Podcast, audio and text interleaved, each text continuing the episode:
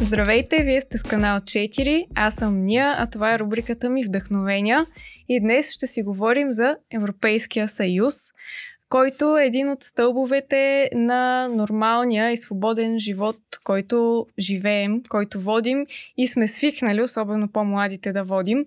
А освен това е и ключов властови фактор. Както видяхме у нас на една евроатлантическа основа, наскоро се събра несъбираемото и се загърбиха едни различия в името на някаква по-голяма цел. Но днес няма да говорим за конкретно това, а за Европейския съюз като цяло, който е вдъхновение за едни и дразнител за други.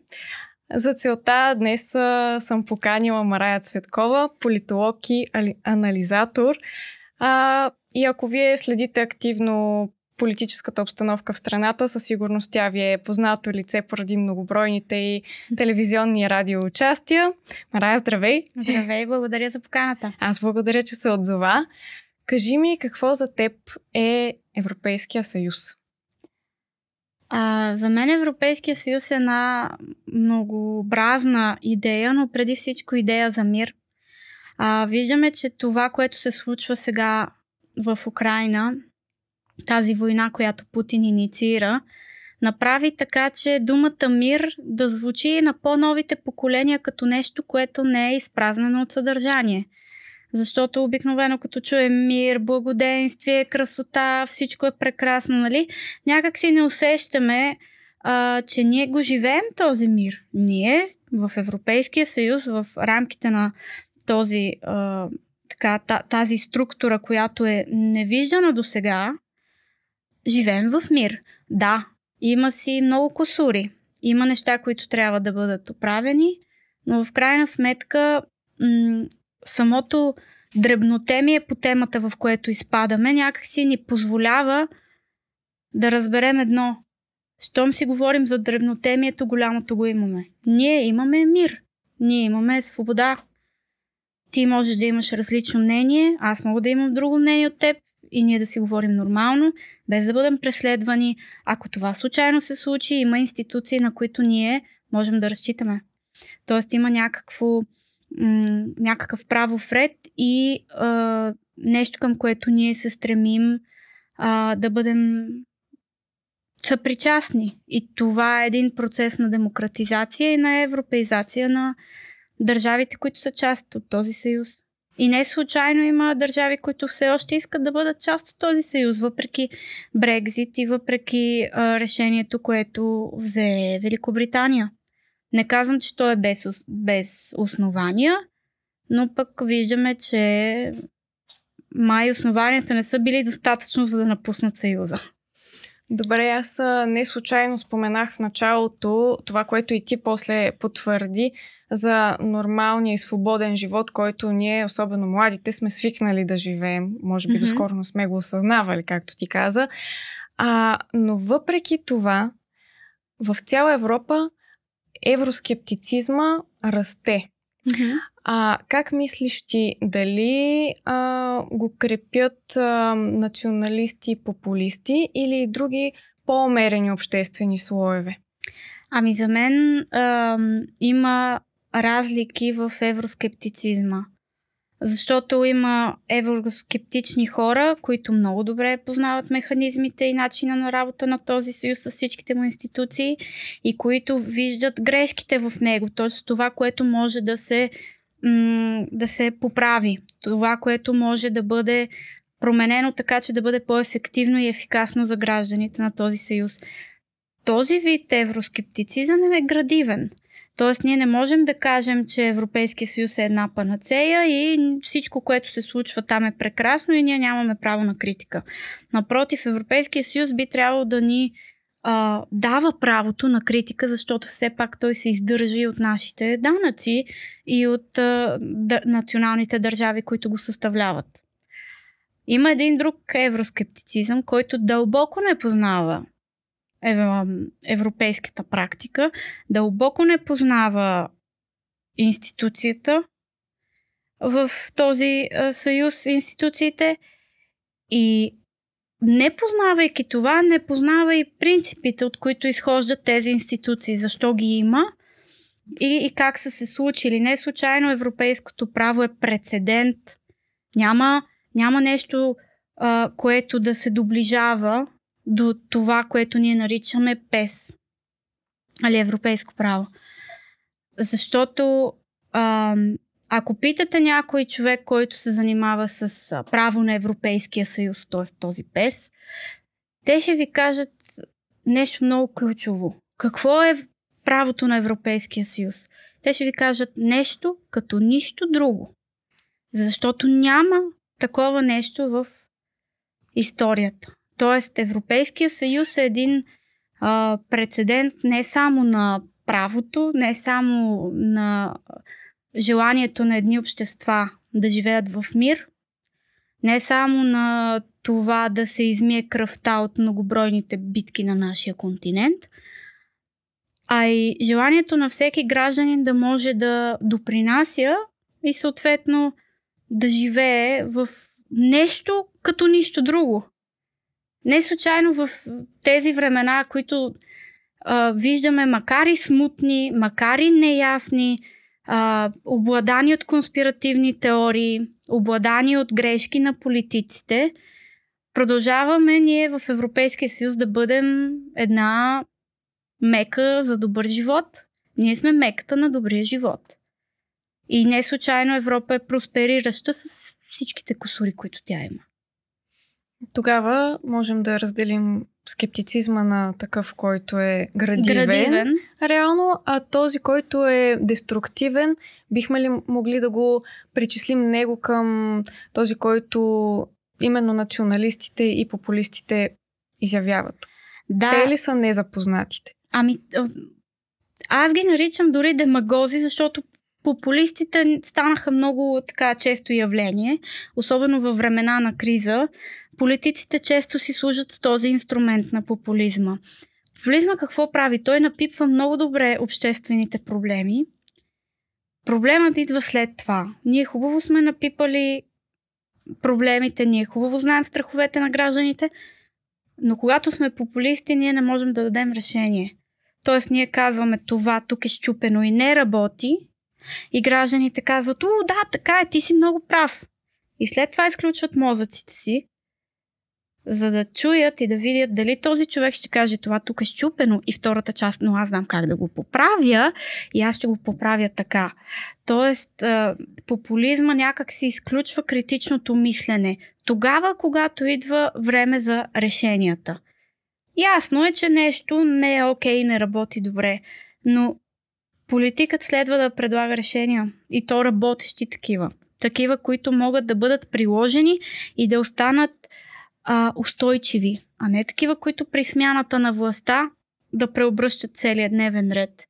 Било то на нашата държава, на друга държава или на целия Европейски съюз. Тоест, континуитета в политиката се гарантира именно от едни адекватни решения, които са устойчиви във времето. Устойчиви на кризи, устойчиви на смяна на властта, устойчиви, защото те се базират на някакви общо човешки принципи – които не са човеконенавистни, такива каквито се опитват да ги обясняват от тези, които критикуват Европейския съюз. И то по нездравословен начин, нали? Тоест, за мен тази демагогия, свързана с руската пропаганда, е нещо, с което Европейския съюз трябва да се справя доста по-добре.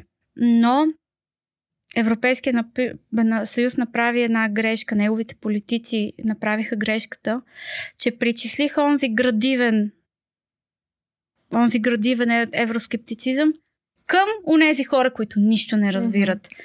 И на чисто инстинктивна основа един човек, който разбира нещата и посочва проблемите, има доблестта да ги посочи. Когато би, бъде приравнен към останалите да го кажем, олигофрени, които абсолютно нищо не разбират, започва да се ядосва. И това в крайна сметка се превръща в едно гориво за именно тези, които искат ние да не сме част от този съюз, изобщо да не съществува този съюз. Така че, според мен, тактиката с критиките трябва да бъде леко променена. В смисъл да се търси резон Ясно е, че когато някой критикува, повечето пъти се случва така, че той е подплатен финансово от хората, които са против Съюза, но когато виждате човек, който си позволява да критикува с ясни възгледи, че той е проевропейски, че той е про-НАТО, може би трябва да се слушаме малко повече. Това, което за популистите спомена mm-hmm. можем да го обвържем сякаш и с една чисто психологическа нагласа, а, че когато нещо тук не ни е наред вътрешно политически, а, сме склонни да го пренасяме върху Европейския съюз, mm-hmm. защото психологията така работи. Ти имаш нужда да посочиш виновни, който е някъде извън теб. Именно. И може би това в комбинация с тези външни влияния извън Европейския съюз, които спомена Русия, да. Китай, например, също, може би така лежат в основата на, на евроскептицизма до някъде. И това е така, защото наблюдаваме някакви не знам дали има такова понятие, може би сега си го формулирам в главата, някакви държавни ескейпизми. Тоест държавата избягва от проблем, който не може да реши и казваме Европейски съюз ми е виновен. В същото време, когато държавата и получи способността да направи нещо добро за гражданите си, казваме ние го направихме. Да. И а, това, тази грешна дихотомия а, е много вредна за, за държави, които а, които имат една така общо взето рехава демокрация. Защо? Защото виждаме в България немалко политици, то основни, практикуват а, някакъв неразбираем за нормалния гражданин дуализъм. В европейските институции говорим едно, в България говорим противоположното, т.е. тук дори не говорим за нюанси, които да бъдат адаптирани към локалното. Тук говорим за една глобалистка гледна точка, която нашите лидери обикновенно подкрепят с три ръце даже. И когато се върнат тук на територията, например, на България, това го правят и други европейски лидери, тотално променят парадигмата, говорят тотално различни неща от това, което а, правят и това също поражда едно недоверие, нали? Поражда едно много грешно възприятие, че ние ще се правим на такива, каквито не сме там, а тук ще си бъдем такива, каквито сме. И това е грешна дихотомия, защото ти трябва да бъдеш такъв, какъвто си и там, и тук. С всичките минуси и плюсове. И Европейския съюз би трябвало да бъде един инструмент, който да гарантира, че тези минуси, които всяко общество има и което всяко държавно а, устройство притежава, да, да бъдат минимизирани. Докато сме още на темата за евроскептицизма, се сещам да спомена ролята на предполагам, ти ще си кажеш експертното мнение на бежанската криза mm-hmm. след 2015, на финансовата криза след 2007. Имат ли наистина голяма роля според теб? Имат голяма роля, особено а, а, кризата, която е а, свързана с беженците, които бягат от война, несигурността която тя предизвиква не само от идващите в Европа, но и тези, които трябва да приемат а, бежанците. Според мен голяма грешка беше комуникацията на това нещо, защото много хора не правят разлика между бежанец и економически иммигрант. Тоест, ако аз и ти решим да отидем, например, в Германия, ние сме економически мигранти, защото сме решили, че там ще изкарваме повече пари и нашия живот ще бъде по-качествен. Но ако, не дай си Боже, в България се случи война и ние сме принудени да бягаме от тази война, ние ставаме бежанци.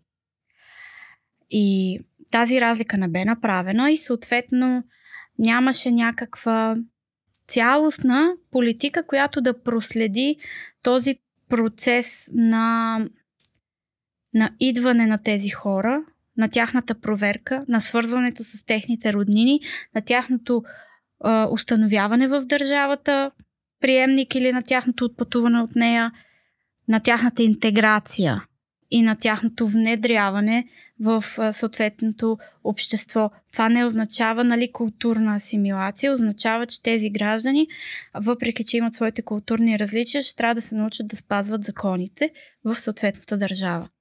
Защото все пак тези конвенции за права на човека и така нататък, те им гарантират правото на живот. Голямата драма беше с изпускането и пропускането на хора, които нямат документи за самоличност И едните казват, ма как да имат документи за самоличност, като те бягат от размирици и от смърт? А други казват, е добре да, ама ако нямат, аз, аз не знам кой е, кой стои срещу мен, каква наказателна отговорност а, води.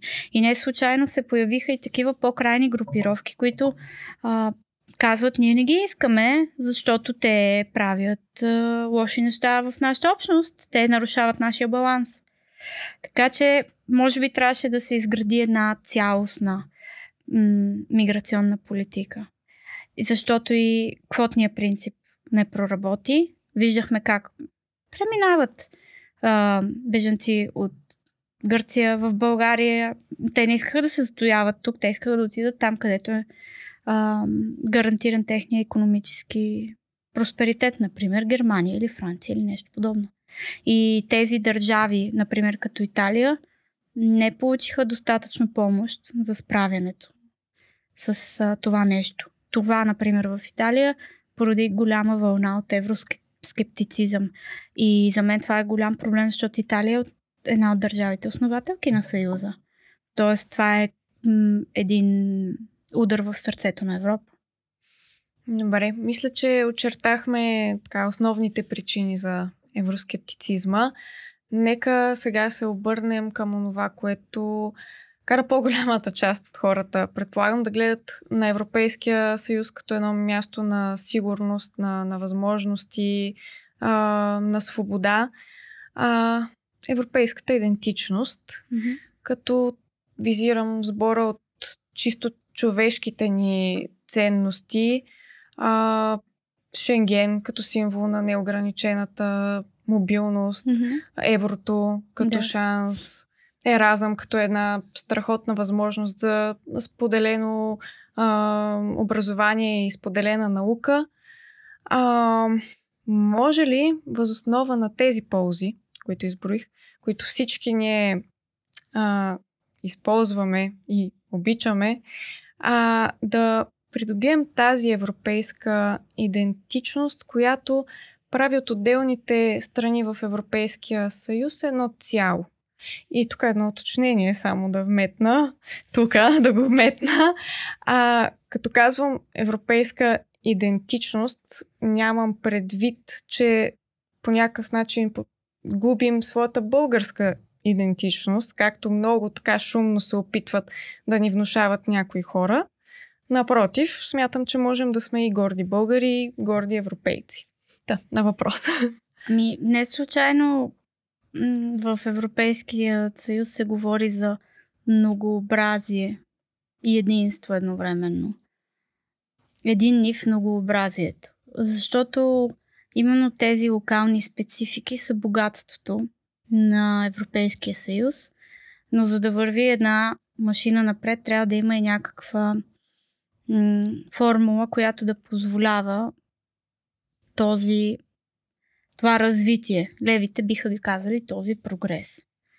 Та, тогава, когато имаме европейско законодателство по конкретни теми, държавите все пак сами изработват заедно с а, да, наличните инструменти в Европейския съюз, сами изработват тези политики а, и тези инструменти. Когато темата предполага единствено националната държава да се намеси и да изгради своя, а, своите приоритети и своята стратегия, тогава Европейския съюз може просто да, а, препо, да дава препоръки. И много е трудно да обясниш на един гражданин, който не се интересува, че а, България и всяка друга национална държава има шанс да се изяви и да убеди други държави в решение, което е изгодно на нея. Но за това нещо първо трябва да България и която и да е друга държава да има ясни а, национални интереси. И тук отново се връщаме на популизма, като кажат това е против националните интереси на България, дефинирай тези национални интереси. Даже те повечето пъти говорят за национален интерес. Няма как да има един национален интерес. Може да има набор от национални интереси, които да са част от някаква национална стратегия на България за в бъдещето или визия, ако щеш, за още по а, нали, голяма, голяма така аудитория и в, през годините и през поколенията. Та, това е общо взето просто о, трябва да се научим, че нашите поколения живеят в една реалност, която трябва да познават добре. Защото аз, когато станахме член на Европейския съюз през 2007, аз, аз супер много се зарадвах, ама толкова много се зарадвах, че се разревах. Ама не защото сме част от Европейския съюз, а защото аз живеех в Италия и трябваше всеки месец да ходя, да си давам документите, да се редя на една огромна опашка с всякакви хора от всякакъв от всякакви държави и да доказвам, че аз и моето семейство сме общо взето добри хора, които не нарушават закона, които не правят нелегални неща и така нататък. И когато ние влязохме в Европейския съюз, аз като едно малко дете изведнъж вече не трябваше да ставам в 4 часа, за да се редя на редичката, за да доказвам, че аз съм човек като всички италианци, че аз се ползвам със същите права. Тоест, аз някакси почувствах тогава, когато бях по-малка, че аз мога да бъда повече българка, а не да се редя а, с а, хора, които са и дори криминално проявени или проблемни такива. Само защото България не беше в Европейския съюз и аз трябваше да спазвам италианското законодателство. В момента, в който това се промени, аз просто бях едно щастливо хлапе. Съответно с годините, защото аз завърших европейска интеграция и дипломация на Европейския съюз, осъзнах колко много означава това. Да можеш да отидеш в въпросната държава и да не даваш допълнителни обяснения ти какво си, какво правиш тук и наистина ли си на екскурзия или пък наистина ли вашите ще работят, дали пък няма да крадат социални, дали пък няма да правят някакви неща, които са извън регулациите. Така че това по-младо поколение трябва да знае, че нищо от Европейския съюз не е просто даденост. То е извоювано с много битки, с много скучни преговори, с а, много дори заблатачени административни процедури, но пък е постигнато. Като спомена сега младото поколение, и ако приемем този утвърден от историческата наука модел, че едно поколение се равнява на 30 години, mm-hmm. то ние всъщност би следвало да сме трето поколение европейци, така да се каже. Ако първото е било а, по време на Европейската економическа общност. Mm-hmm.